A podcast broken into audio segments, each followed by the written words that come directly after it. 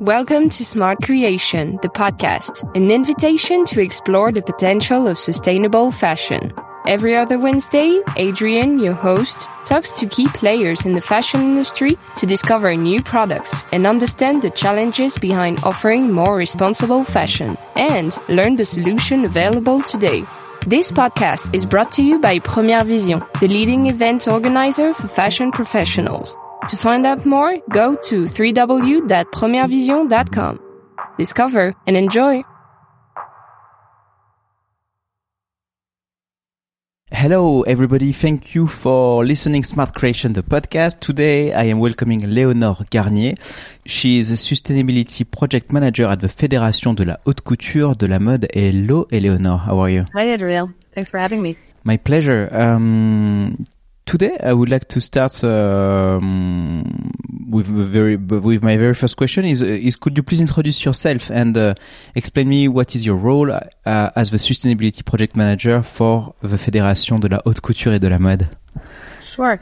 Um, so my job is at the Federation. We're a trade association. We bring together creative and luxury houses.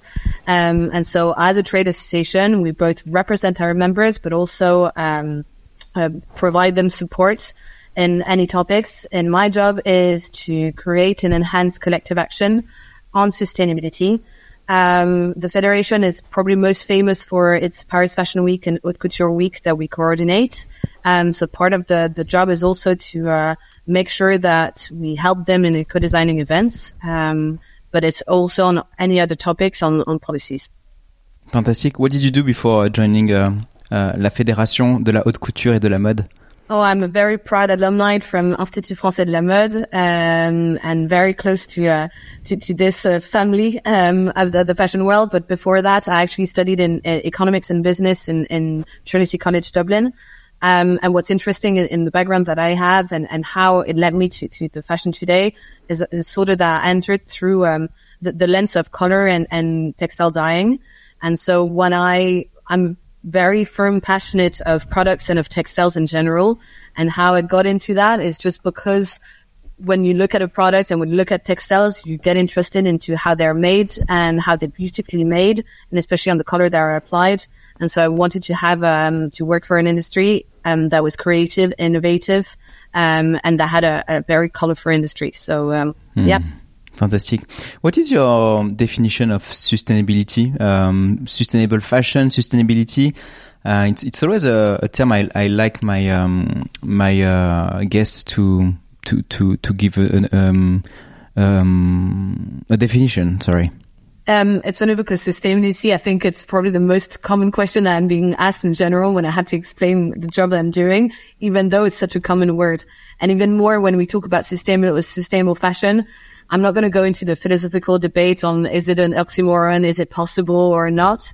The hmm. question is that um, sustainability is a constraint. We're facing a huge climate crisis uh, in general that is way too big and it goes beyond any industry. And so to think that it has to be linked to fashion is just a, a given and it's a prerequisite. It's not something that we can associate or, or not. What I find interesting though is because we, if we link it with fashion and what does it mean? It means that it has to be um, relevant, durable, persistent, circular, and all those kind of big words but that truly means something when we talk about a creative industry because creative and like creativity it's meant to be more innovative to think differently. And i think sustainability because we have this constraint means um, thinking have a different approach. And by essence i think fashion can be avant-garde can be um, forward on on trends um, and in that regard, I think it because it's such it's so contemporary, has to incorporate some environmental and social um, uh, challenges. Okay. Um, can you provide an overview of the main sustainability initiatives that the Federation uh, has implemented to help brands uh, become more responsible?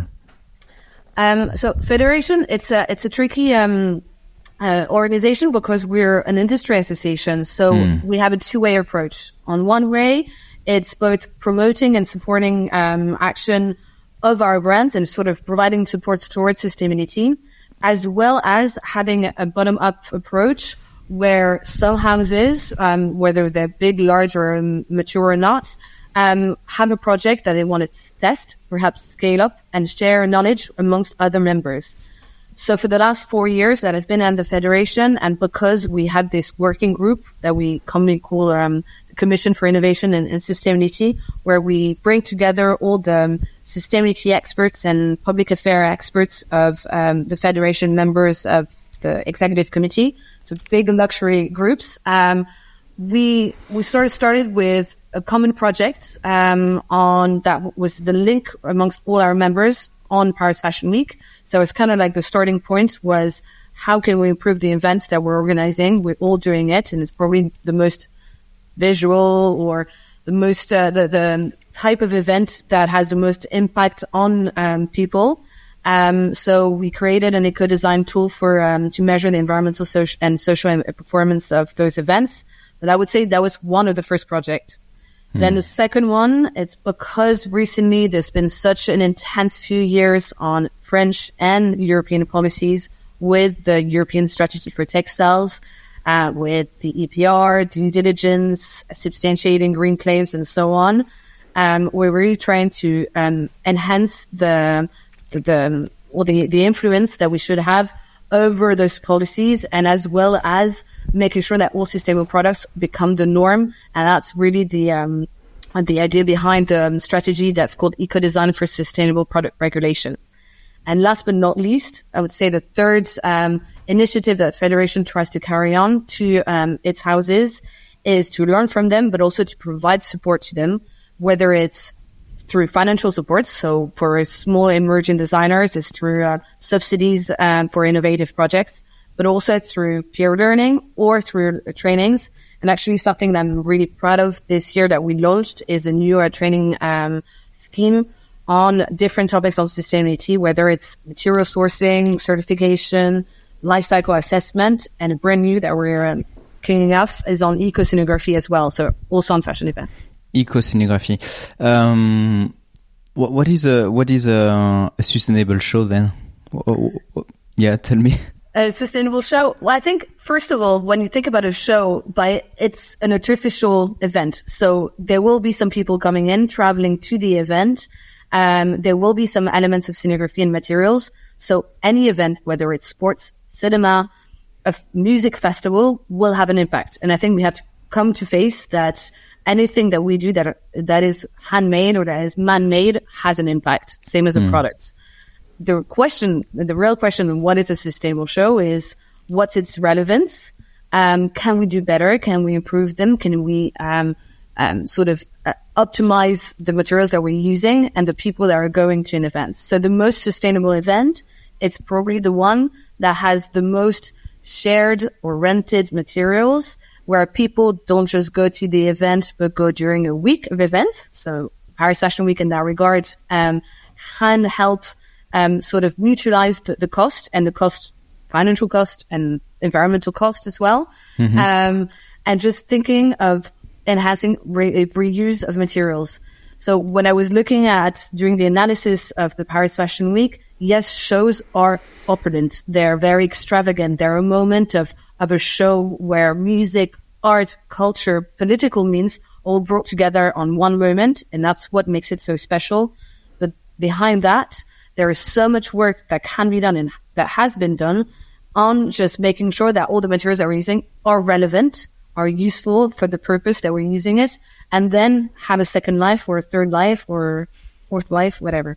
Um, so sustainable show in a nutshell is just a show that has a meaning and that can be, and everything that is used um, has another purpose. Is there any um, law constraints uh, that um, that tell you what to do with the show, or, or it's, it's not uh, regulated yet? Um, so so far the regulation it's just for example on on waste policies and etc. There's a, lo- a number of, of uh, charts and norms that, that uh, all our houses have to abide by. Um, in terms of what we recommend, um, because two years ago we launched um, sort of a tool. It's called a sustainable tool for eco-design practices that we called STEP, S-T-E-P. So it's mm-hmm. fashion step or whatever pun you can think of. Um, and fashion step forward. Um, and the aim of this tool is to kind of help brands realize and evaluate the environmental and social performance of their, uh, of their fashion events and then for us at the fashion, at the federation level, it's to consolidate results and make sure that um, we know what are the major hotspots where there's room for improvement, where maybe perhaps some um, are le- a little bit less important, less impactful. Um, and I often come up with the example that in the consumer's mind or in the audience mind, there is the real impact um, and there is the perceived impact. Hmm. Perceived impact is a plastic bottle, single-use plastic bottle that is seen on a show or anything that's sort of single plastic that has a very high impact on on the perception of the audience and will be seen as there's no efforts on circular approach on waste etc and there's a real impact of someone who will for example i don't know come to only one show in a private jet or um, maybe just um, in terms of travel, uh, travel or have a taxi on their own and, and etc. Or maybe lack of efficiency in terms of mounting and dismounting materials, or last minute changes, etc. All in all, the impact of a show is it's interesting just to help you monitor and pilot the, its impact. And the last thing that I want to say on shows and, and to go back on your question on sustainable shows, everything, like anything, is done at the moment of the briefing. So when the designer has an idea, whether it's amazing, marvelous, opulent, extravagant, huge, it will have, no matter what you can do, it will have quite a big impact. If you're thinking of a designer who just wants one single lighting, no seating, everyone standing up, no carpet, just one light, obviously the the impact of the show will be much will be much lower than than the previous show. So it's all everything has to do with the initial briefing, and what's important is that there's enough training. And I mentioned the word eco scenography; it's maybe more of a new word and now, but it's it's interesting that both designers as well as um, technical teams, um, production teams, and marketing teams are all trained to know where there's a compromise that can be done so that at, at any moment of the uh, tree of decision, you can make the right decision and at every moment of the value chain in order to, to, to make sure that what you're using is relevant and has mm. a purpose. Fantastic. Um, can we deep dive in, in other initiatives that uh, the federation has implemented? Um, you mentioned what what was the other one you mentioned? So perhaps the second one, and that's probably the one that's the most impact today, is on substan- substantiating green claims. Uh, okay. Uh, why? Because it means that in France and certainly in the coming years in Europe, all products will have to show a score of environmental footprint. Okay. Um, and it means that all products uh, will have to go through a calculation of its environmental impact. When is the due date for this implementation? So in France, uh, it was going to become voluntary for in 2024. So they already started with the um, anti-waste law, where you have to show the products, um, the traceability, um, traceability on products for three, uh, the last three steps of the production. Um, and in 2024, it's voluntary approach, and then very likely to be uh, compulsory mandatory by 2025. And on European, at the European level, most likely 2027, around like that. Uh, the real question is, okay, to be mandatory, but what do we want to show? Yeah. Are what, we ready? Yeah. Are we ready? Uh, what's the difference between um, sharing information to consumers and actually measuring it and piloting the performance, the environmental performance of a product from a company perspective? And those information can be quite different. On okay. one way, it's informing, and the other is educating. So where are we at the moment? Where are we? Um, at the French level? No, it's, that's the question I probably have the most from both brands or even from family or close ones, um, because they're quite questioning, quite impatient. Why does it take so long? Because there are so many different scenarios and um, variables within the product. Hmm. You know, there's a yarn, then the fabric, then there's a color, then there's the production, etc so many variables that when they're brought together, there needs to be one single method to evaluate uh, the environmental performance of, of products. So for us at the Federation, we, for the last three years, we've been representing designers brands in, uh, in a European instance that's called the Technical Secretariat that was mandated by the European Commission to work on, amongst many other brands, on one single referential measuring the product's footprints. Um, of course, there are some limits, and the most limits that we're working towards making a single method for an average product on the market. So the average product is probably closer to a Primark product than from um, a really tall product. Obviously, in terms of volumes, it's so different. But in this regards, I would say there are key learnings from the from the pilots that we run. There are four of them. The first one, the learning, is working on traceability. So traceability is the absolute cornerstone of any environmental and social performance. And it's only through data and data analysis that you can calculate uh, any um, any any product footprint, as well as um, just knowing better your products and challenging your suppliers. The second learning is making sure that the method uh, shows products that are differentiated depending on their environmental performance with regards to their lifetime, potential lifetimes, and the function, the associated function. So making sure that, I don't know, um, a waterproof jacket um, is durable because it's going to remain waterproof. It's not to say that underwear just needs to be washed every single, like, uh, after one single use and needs to be very resistant to, um, tumble, to tumble wash, for example. Third learning is understanding what durability means, and then it needs to be considered holistically. So it's kind of a big word to say that it needs uh, durable products is both from a resistance um, point of view, from wear and sit, and and it has intrinsic um, properties, but it also has extrinsic properties with its associated value and the attachment um, whether it's due to the commercial practices, the value associated to the brand, what it is, what it's not, etc. So third learning, it's grasping durability, and I would say that's probably the trickiest part. And the last but not least, the fourth learning is combining it with the social performance.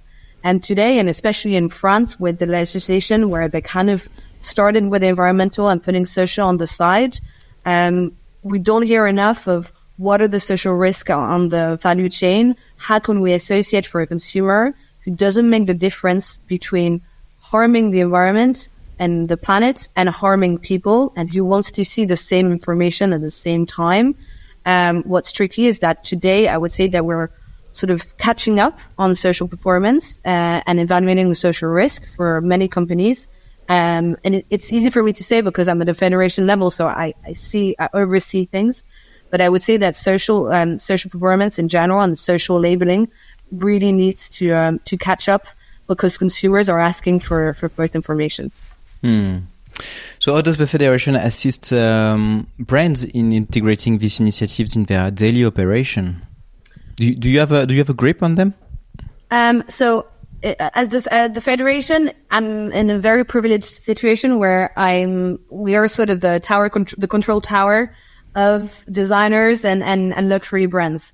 Um, so I don't have a strict um, way of how to provide support. We have one working group with the um, sustainability directors and public affairs directors of LVMH, Chanel, Hermes, Kering, and more recently of Richemont through Chloe. So it's a very interesting group, and we meet up every I don't know month and a half, six weeks, and it, I've never seen so much collaboration between brands. So to help them, it's probably animating that working group and making sure there's a lot of learning within those companies, um, within those brands. And then, as I mentioned, to ha- you saying you're asking me how to measure them. It's tricky to measure the progression of any brands on sustainable fashion just because the starting point was so different and the business model, even uh, for luxury brands, can be so different. What I can measure though, it's from my short experience at the, at the Federation still, is I've never seen so much cooperation in the industry on this topic. I, I could probably explain it by in, in two ways. The first one, it's because I can share the same opinion. The environmental crisis is just too big for anyone. We need to address those challenges collectively, uh, with means of like there and with the means at the level of those challenges. So alone, we can't do anything. And so brands know that and any citizen of the earth knows this. The second reason, it's probably something that's kind of unspoken, and I, I think it's quite an honest answer, is that luxury brands are intimately bound with the rep- with reputation risks. If anything happens to one of them, it's not just the brand that has a reputation risk; it's the entire sector of the luxury sector in general. And as such, if anything happens, they need to work to, together to avoid bre- breaking the sort of a faith contract they have with their consu- uh, customers. And that's something that's kind of unspoken rule amongst brands, but because they're so linked to one another with very similar um, commitments and engagements, that's something that re- it's a real drive for collaboration. And wh- that's why it's so interesting and so important that we bring both super big historical houses with emerging designers as well, because they will have the same issues at different levels, but they're learning so much from them and they need to collaborate to make the, the, the culture, the artistic, the creative industry stronger. Fantastic. Um, as a, um, can you provide an example of of a brand or a collection that has truly embraced eco design?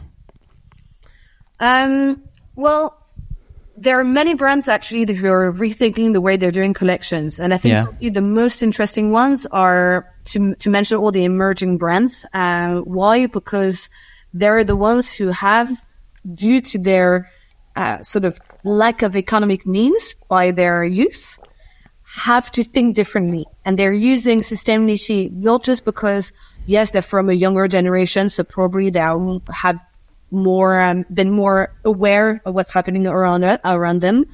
But it's also because due to their economic shortage, they have to think of a, a plan B. Um, I think they're incredibly creative and they're the ones who have a voice, have a political voice as well, a cultural voice on many different aspects. And that's why we look so much on fashion. It's because it's, it's a language.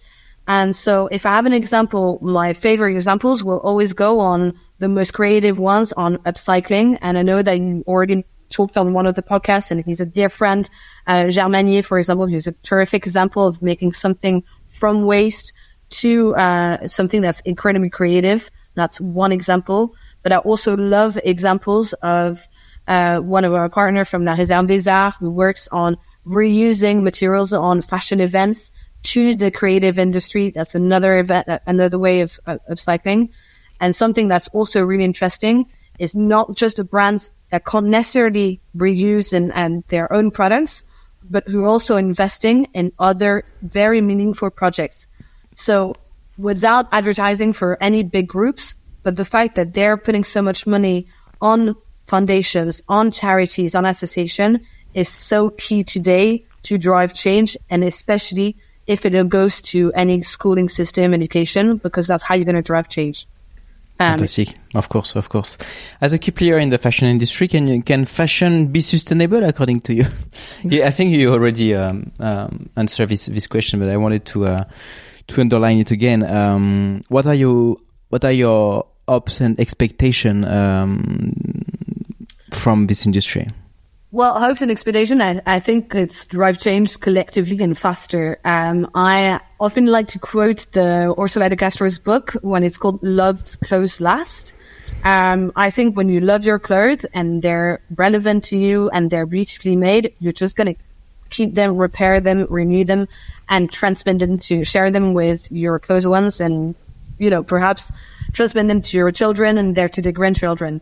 So my big hope is just that we reconnect again, or I don't know if it's reconnect or connect. Maybe it's the first time with what we're wearing, what we apply on our, on our skin, um, in order to love our clothes and, and cherish them.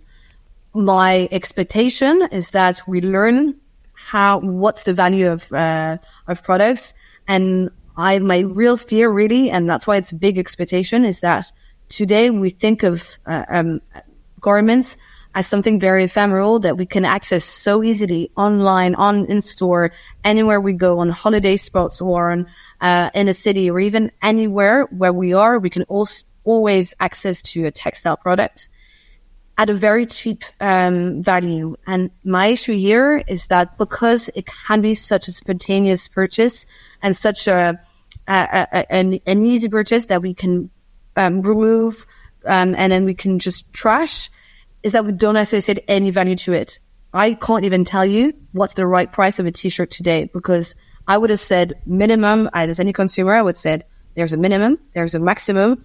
I'll try to buy it at the average. But today, the minimum price of a product has decreased so much recently in the past few years, and especially with new business models um, that you know of ultra fashion that I'm not going to cite.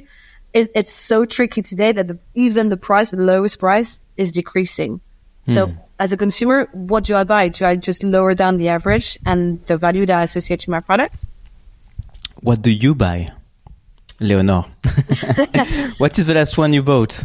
Um, the last one that I bought, actually, for the very first time, I rented a dress from Wow. Paillettes.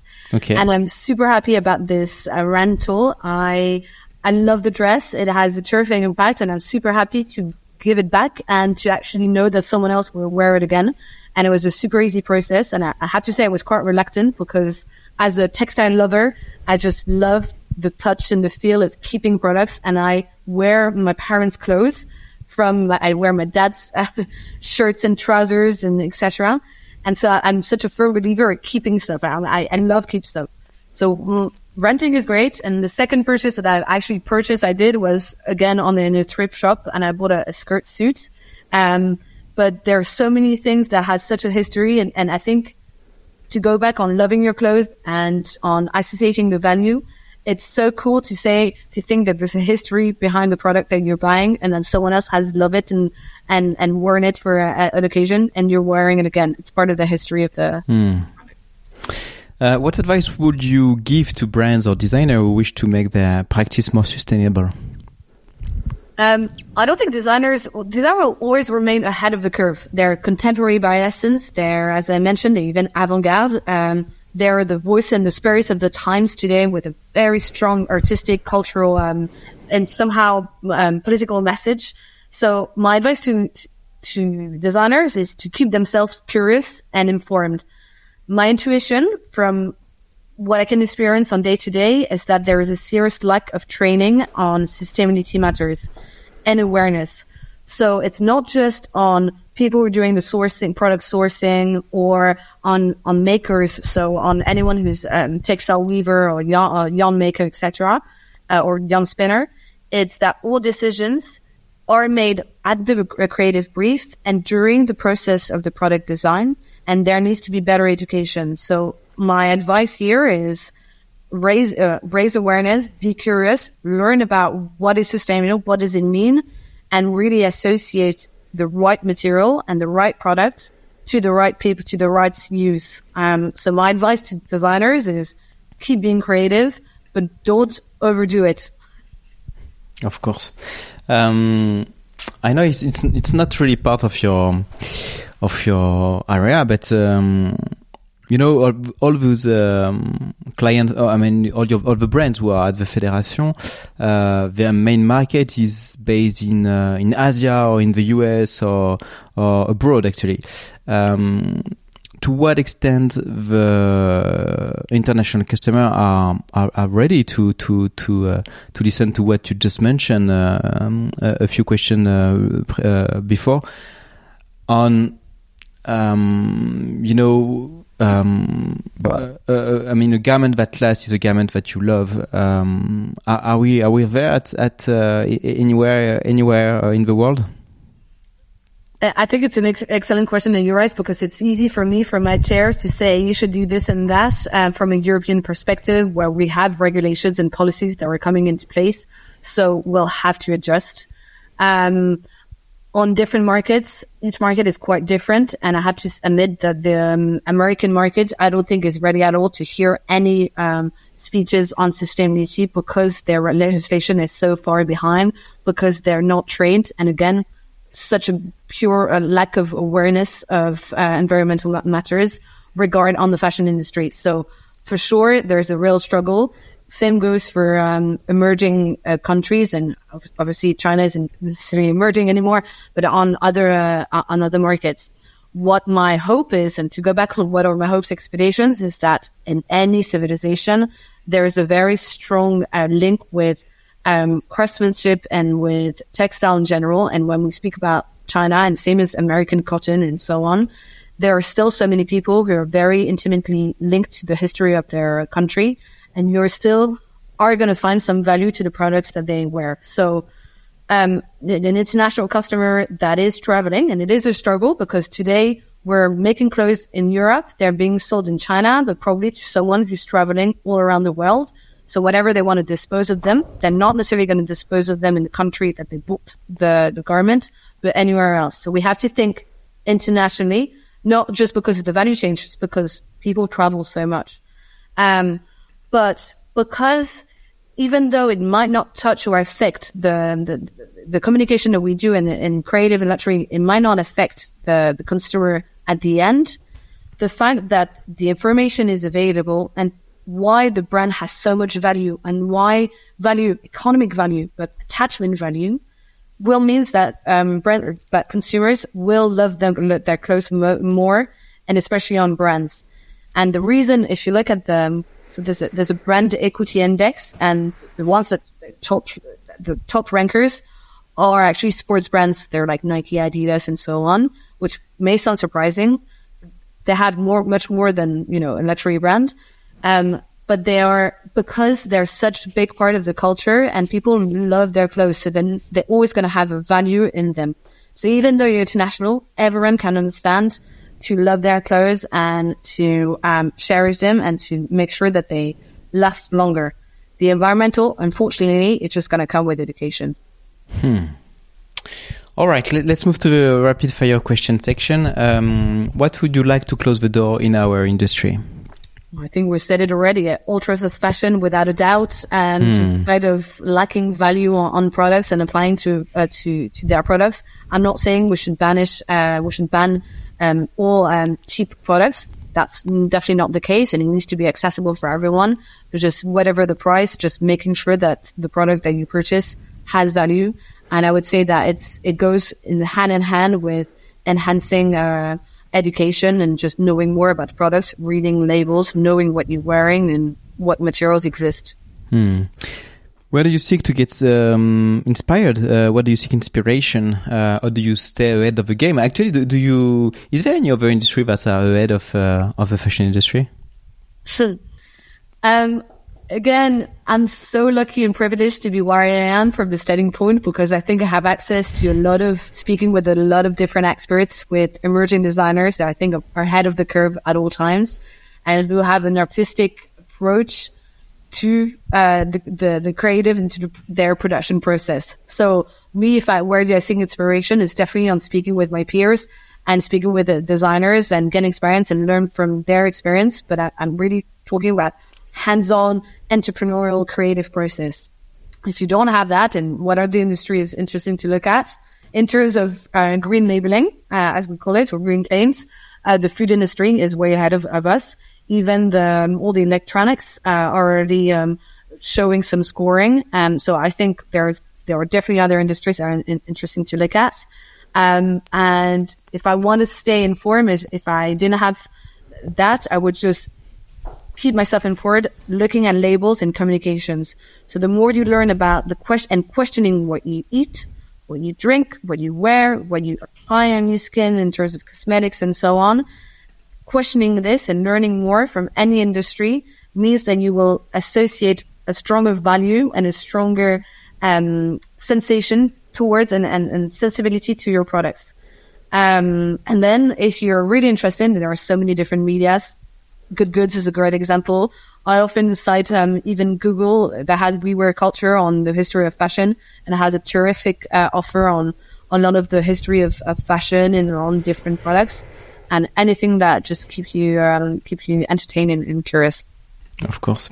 Um, and one last question: um, With the personality you would like to listen uh, or to hear in this podcast, on this podcast, yeah actually we haven't really talked about my real passion on on dyeing on textile dyeing and i think it's kind of a topic that's undermined and that as much as we know uh, so much on different fibers organic recycled and so on we very rarely speak about dyeing and about the different choices that we have and what chemicals we apply. So anyone that can work on uh, wet processes uh, is interesting. And my favorite people that I'd love to hear because there are doers and because they're dyers would be either uh, on indigo, especially because natural indigo is so fascinating to, to see and, and to, I would say, I, will, I want to say play with, but to uh, explore and, and to uh, use is, would be um, David Saint-Andreu, who is in the south of France and working with woad, um, or um, Aboubacar Fofana, uh, who's also um, a really interesting um, dyer on, on indigo. I'd love to hear them. All right. we'll do. Um, is there any topics you wanted to cover we didn't cover? No, I think the message is clear: is trying to learn about your um, what you're wearing, um, love your clothes, and question them. Sure. Thank you so much for your time, Léonore. Um, all the best, and have a good uh, have a good end of the day. Take care. Bye bye. Bye. Thank you so much for listening to our podcast till the end. If you want to support this initiative, subscribe on whatever podcast platform you follow. Just click on the subscribe button, rate it 5 stars, and leave us a comment on Apple Podcasts. And don't forget to share the podcast on your favorite social media. Thank you for listening to Smart Creation, the podcast, an invitation to explore the potential of sustainable fashion.